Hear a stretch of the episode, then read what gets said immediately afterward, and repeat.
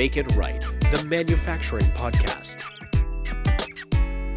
As COVID 19 makes its tour around the world, some countries are slowly getting back to business. In February, China began ramping up its manufacturing, but in semi lockdown, with focus on infection prevention because of the possibility of a second wave of COVID 19 and the subsequent global recession those things are very real. Those are very real threats. With the financial impact associated with the business shutdown and now the heavy cost of preventing a relapse, the manufacturing industry has a lot to contend with. Welcome to the Make It Right podcast. I'm Janet Eastman, and believe it or not, this is show 100. And I'm marking this milestone with my colleague Kevin Snook, whose book Make It Right Five Steps to Align Your Manufacturing Business from the Front Line to the Bottom Line, launched this podcast two years ago. Kevin, good to speak with you again. Lovely to talk with you, Janet.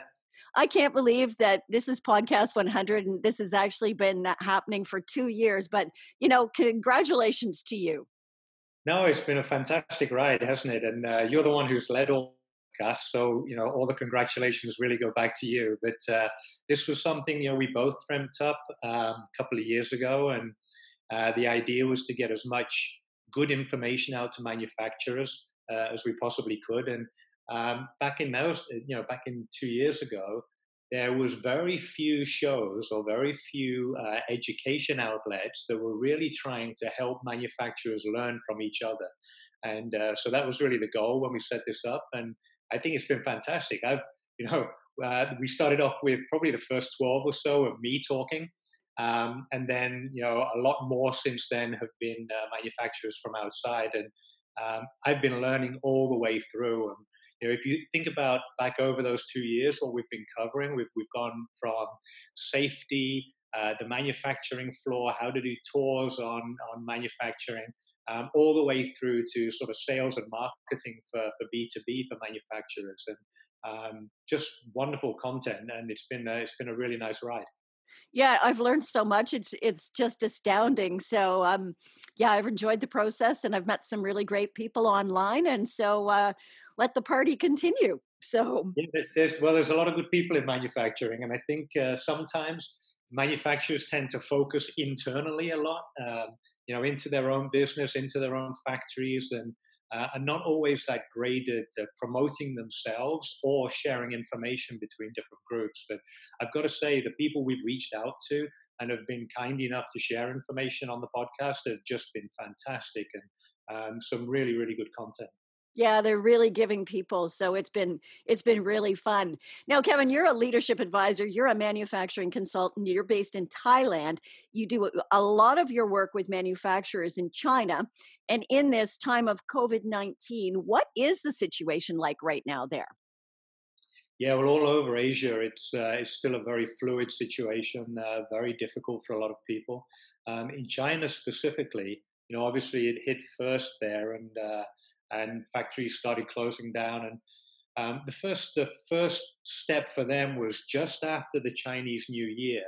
Um, I was actually in China. I think uh, last time I was there was towards the middle to end of January, and it was only just shortly after that that China sort of closed its borders, um, and uh, and people are coming back from the Chinese New Year were uh, were locking up shop for an extra couple of weeks to make sure that all the staff there could be quarantined before they were allowed back into the factories. And um, you know, once they did get back in, uh, which was one or two weeks after the end of the Chinese New Year, then things ramped up fairly quickly. But every every company that I was working with there uh, had put very stringent controls in place to to make sure that people were being uh, quarantined if they had been traveling up country, uh, making sure that anybody going back into the factories was you know really safe and working closely with their colleagues. And one of the good things around a lot of manufacturing in China is they already have clean room facilities, and so um, it's very well controlled. People going in and out of the production areas. People in many industries, you know, everything from electronics to cosmetics, already wear um, full masks and, and, outfits and things anyway during their normal daily work. Um, so I think that's really helped them get get over this uh, initial stages of, uh, of the coronavirus and then move through into a normal operating procedures again. So at this point in time, a lot of them are ramping up again, but not back to full production, if that's correct in my understanding. Well, actually, many are back to full production. Um, the issue is that the rest of the world is closing down. And so, um, you know, even though a lot of the factories are, are ready to be able to, to produce as they were before, uh, people around the world are concerned, you know, for their income and, and, and so not buying as much as they were during, you know, before the, the, the COVID-19. And so, um, although the factories, a lot of the factories are ready to go on full output, there just isn't the amount of orders that there was before. Ah, I see. Okay, so if we look at this whole situation, um, you dedicated your book to frontline workers around the world. And when we look at this situation, what are the kind of difficulties those frontline workers are facing right now? Yeah, well, typically the frontline workers are the ones that have lower income, um, and uh, and so it's hitting them harder than anybody else. You know, I think it's not only in the U.S. and the UK where a lot of people are um, are living on very low levels of, uh, of credit or even in debit. Um, you know, there's, there's people just don't have that much disposable income, and uh, and so they're the people that are really getting hit very hard. And as uh, as factories, and not, this is not only in the manufacturing sector, of course, it's in the service sector, it's in you know hotels and uh, hospitality industry. Um, but frontline workers around the world, I think, are getting hit extremely hard. And places like Thailand, where I'm living at the moment, the government is trying to to help with handouts and um, and uh, protecting people, reducing the amount of tax they have to pay at the end of the tax year, etc. But uh, you know, overall, I've I've been really pleased at the way people have risen to the challenge and have kind of understood that everybody is in the same boat. Um, I think there's there's some sort of solidarity behind that, and this is not just one country or one particular industry, but it really is is going across everybody. Um, but yeah, it's the frontline workers that I, I feel most for because they they're already at risk. They're already in many cases, especially in Asia, living on the sort of on the poverty line, um, and so any in, you know, disruption to their income is going to be a huge impact. Hmm So when you you think about that, what are some of those key challenges that business owners are facing right now as they're trying to manage through this and bring people back to work? The stress must be amazing because they're trying to keep the company afloat, trying to support all their workers, but maybe the business just isn't there yet.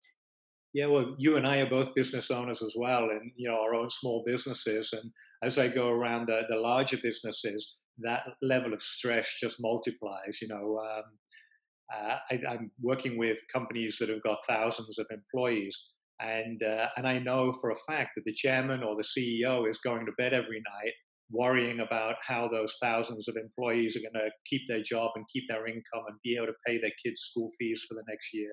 So, on, on a lot of cases, people see the business owners or the higher levels of management and they think, oh, you, you're okay. You've got uh, an income coming in, and you, you're you've got some savings, and you're going to be fairly well protected. And from a from a financial point of view, in some cases that's true, but from an emotional point of view, when you are the one who is responsible for keeping the careers and and keeping the income of thousands of people, that's a different type of stress.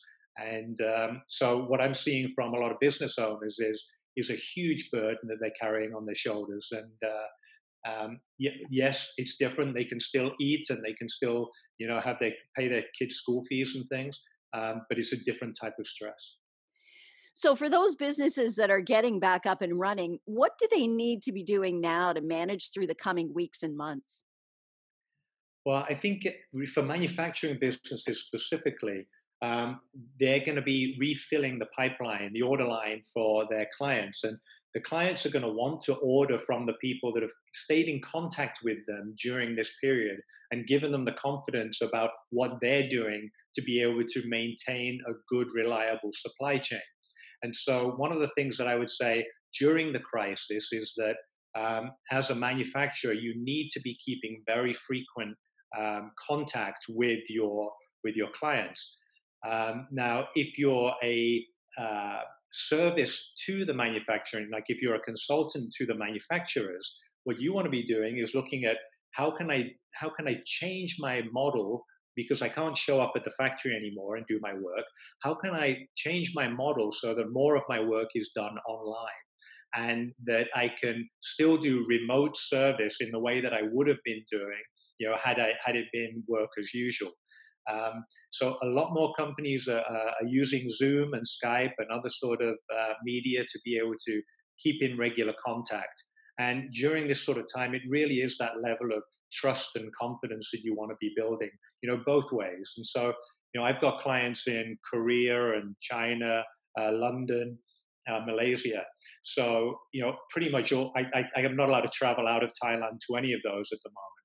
So what we've been doing is having Zoom calls and having virtual meetings and trying to keep as much of a regular contact point as we would have done um, during the normal times, but doing it via, you know, via virtual means. Mm-hmm. So ultimately, you're still continuing to deliver value to your clients. It's just that you're not face to face, and that's something I think that we can we can learn from right now because I'm pretty sure, even though this is an unprecedented time, this is not going to be the first time and last time that this happens, right? Yeah, I, I, I, this this is going to be good practice for for things that the different types of interruptions for the supply chains in the future. Um, one of the things that I would say is, as a service business, um, like my business is to the manufacturers, you really need to change what you're talking about. Um, at the moment, people are less likely to need training uh, they are need specific help on specific issues. Um, you know, there was uh, I, I, was talking to a, another colleague of mine, and he talked about this idea around you know when somebody's drowning, they don't need swimming lessons. Um, and I, I, think that's very true. What you need when you're drowning is you need a rope. You need someone to throw you a rope, pull you out of the water, and put a towel around you. You know, and that's very different than during you know the work as usual. And so I think you need to be very sensitive as a service business to say, as I'm working with my clients, what specifically do they need right now? What's going to be help for them? Not over the next three years, but right now. What's going to get them back up and running and back onto a level playing field? Are you finding that your your clients are reaching out to you with um, with questions that they've never had before for you? Um, slightly, but what I would say is more is that uh, uh, the clients have kind of gone quiet. And mm. one of the reasons they've gone quiet is that they're so busy, they're so focused on just trying to figure this out. Um, and there's a risk to that as well from the client's point of view, because if they if they don't reach out for help, then you try you go back to old patterns of, of what worked for you in the past. Um, what I'm doing is I'm doing the reaching out to them and saying, hey, look, there's different things that we can be doing here. You know, we don't have to continue with the work that we were doing before COVID hit. Let's put that part on hold for now. Let's look at how we can really guide you through this, not in not by slipping back to old patterns, but by using the, the best practices from around the world, which I'm you know able to keep in touch with and then let's learn from them as rapidly as possible to get you over this particular hump and so that's what I mean by it being a different type of service. It really is like it, it is throwing that um, that rope to them and helping pull out. Now, quite often, a drowning person is not going to shout for a rope. You know, they're going to be flailing around in the water, just trying to do the best they can. And that's where we need to be on the banks, and we need to be looking for them, and then you know, proactively throwing the rope.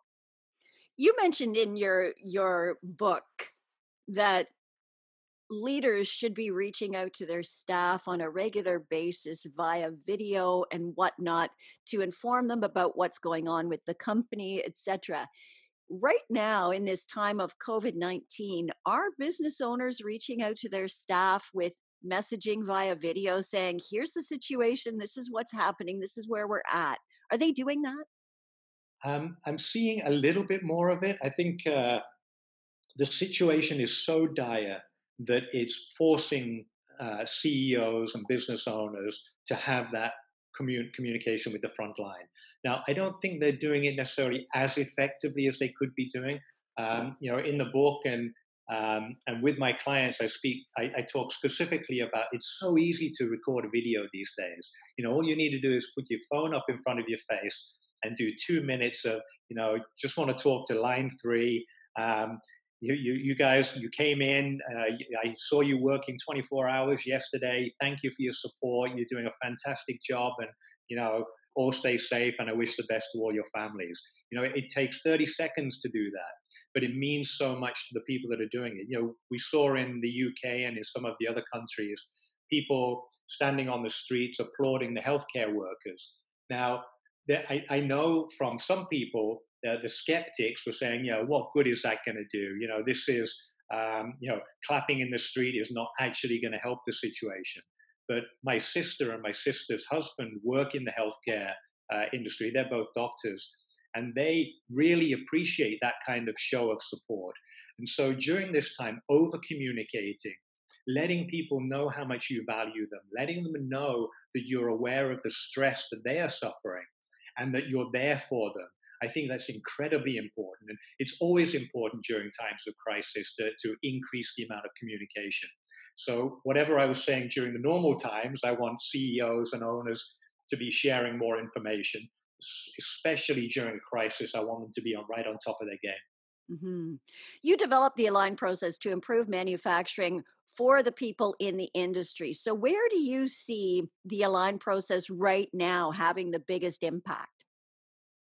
Well, this is it's all the way through it. Um, really, that idea of aiming from the heart, having a very clear direction for the business. Uh, a in the align process is aim from the heart, and that means that the the owners of the business need to have a super clear direction about where they're going and why they're going there. And I think that's a rallying cry for people at the moment because um, you know there's going to be there's going to be some businesses that go under there's going to be other businesses that are concerned about going under. Um, if you can have a very clear vision and people in the company know why we're, we're headed in that direction, then it's a good rallying cry and people can, can rally around that. Um, but this, the, the L in the align process is lead with the front line. You know, this is a lot of what we've been talking about. The frontline people are the ones who do the work every minute of the day. We need to ensure that we're there to help and support them over these types of obstacles. And what's going to happen is that the companies that um, do extremely well standing by their frontline employees are the ones who are going to get the loyalty ongoing. And uh, that's again, that's not only in manufacturing. I've, I've seen in the hospitality industry the the hotels that are finding ways to adapt. You know, we have one hotel in in Bangkok, Thailand, that uh, that is opened up their lobby and has done an open restaurant in the or an open cafe in their lobby to do takeaway food for people, and the staff are being able to keep their jobs because they're they, they've managed to pivot and they're now you know packing and preparing food for people who uh, who don't have their own cooking facilities within their own houses. And so pivoting that way, allowing the staff to, to keep a sense of meaning and purpose, um, keeping them employed and keeping them paid, that loyalty is going to pay off over, you know, over many years. And so uh, that the, the second part, the L lead with the front line, I think is, is also very critical. So, what are some key takeaways or thoughts on how people can manage through the next few months, Kevin, that you've seen? Like, I know um, you seem to think that your state is the way it's going to be until probably the end of June, early July. You're in Thailand. We're hearing the same sort of thing over here, maybe even farther into into the year. So, key takeaways or thoughts on how people can manage through these next few months. Well, a, a lot of people are talking about a new normal and mm. I never want anybody to feel normal anyway. I want companies to be extraordinary. Um, so I don't want people to slip back into old practices. I don't want them to try to be normal again. I always think that in terms of crisis, rather than bouncing back, I want people to bounce forward. And so you use the momentum from the difficult times to be able to give you that step forward on the path. And um, so what I'm looking for for people is what, what can we really learn? What can we learn about the organization? What can we learn about the people? What can we learn about our communication systems, our support structures, etc., that give us, you know, a, a, step up on the ladder when this all um, all sort of blows over. Um, we don't know whether it's going to be two months or six months or, or whatever, um, but learning is critical, and uh, there's there's a lot of uh, there's a lot of fear at the moment. There's a lot of negative media. Um, the more we can block that out from ourselves and look at, okay, the situation is as it is. This is a great place to start. What do we learn? How do we get the most from that and put in new practices, not back to normal, but new practices that are really going to help elevate us over, you know, over the next three to six months? That to me is the critical factor. And I know that it's a, you know, this is not uh, in any way demeaning the, the, the challenge of the situation that we're in.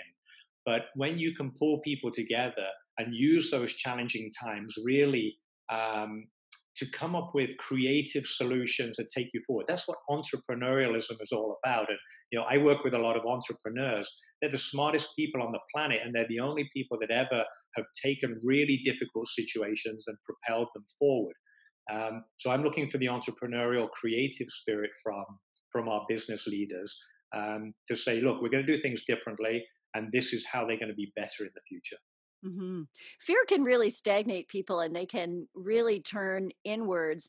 And the one thing that I've noticed about this time is when you can't be out and about doing all the things that you know in the past may have been distractions we all have a lot of time to mm. ourselves right now where a lot of really good creative thinking could be happening and you could reimagine your life and your your prospects. So it's it's a very interesting time if you can block that fear and and get to really thinking about what else is a possibility right? Yeah i, I think so and, and for me it's been um, you know an ongoing process over many years now where I've spent a lot of time in meditation and, and time on my own. And that's what gives me creative thinking. I love that time. And so uh, self isolation to me is not, is not a huge issue. Um, now, when when people who have normally been very busy and very distracted and um, then suddenly get thrown into self isolation, that thinking time can turn negative very quickly. Mm-hmm. Um, there can be the doubts and fears come in. Uh, what I'd like to encourage people to do is is take a breath. uh, in many many cases, this is not as bad as you think it might be, and the media is creating a huge amount of fear. No good decisions are ever made out of a fear state. We have to be able to take a breath, look at some reality. You know, one of the things that I like to do is look at the trees outside. You know, those trees, you know, if you, if you look at an old tree, it's been standing there for 100 years, it's seen everything come and go. And it just continues to grow. It just, it lets it go by. It takes the winds, it takes the rains, it takes the, the sunny seasons and the snow, and it just continues to grow. And um, if we can look at this current situation like that and say, yep, this is the situation right now. I understand it for the reality that it is, and I also know that it'll pass. Then we can allow ourselves to calm down a little bit. It's in that calm and more loving state that we actually make much better decisions. And so I know that it can be it can be a challenge for people that have been very distracted and very busy. Um, but uh, the, the way to do that is to kind of breathe into it and then allow yourself to to really yeah, really chill out a little bit and then see what comes up as a positive step forward. Mm-hmm. I love the tree image. That is that is a great way to end this conversation. Kevin, thank you so much for taking the time to chat to me, and uh, good luck over there in Thailand. Thank you, Janet. And uh, once again, I just want to say that I really appreciated your help and support over the last couple of years. These uh, hundred episodes that we've done have been fantastic, and uh, you know, uh, long may it continue. I have thoroughly enjoyed it, and thanks to you, Kevin, it's here. So um, enjoy your week, and uh, thanks very much for being on the show again. Thank you. Kevin Snook is a leadership advisor and author of the best selling book, Make It Right Five Steps to Align Your Manufacturing Business from the Front Line to the Bottom Line. And it is thanks to Kevin that we're able to talk to manufacturing leaders and entrepreneurs on Make It Right as he is our sponsor. That's our show this week. Please check out our Twitter and LinkedIn feeds that are on our podcast page. Subscribe and share the podcast with your friends and colleagues through iTunes, Google Play, Stitcher, Spotify, and YouTube. And remember, in this time of troubles, be kind to each other. Until next time, I'm Janet Eastman. Thanks for listening to Make It Right.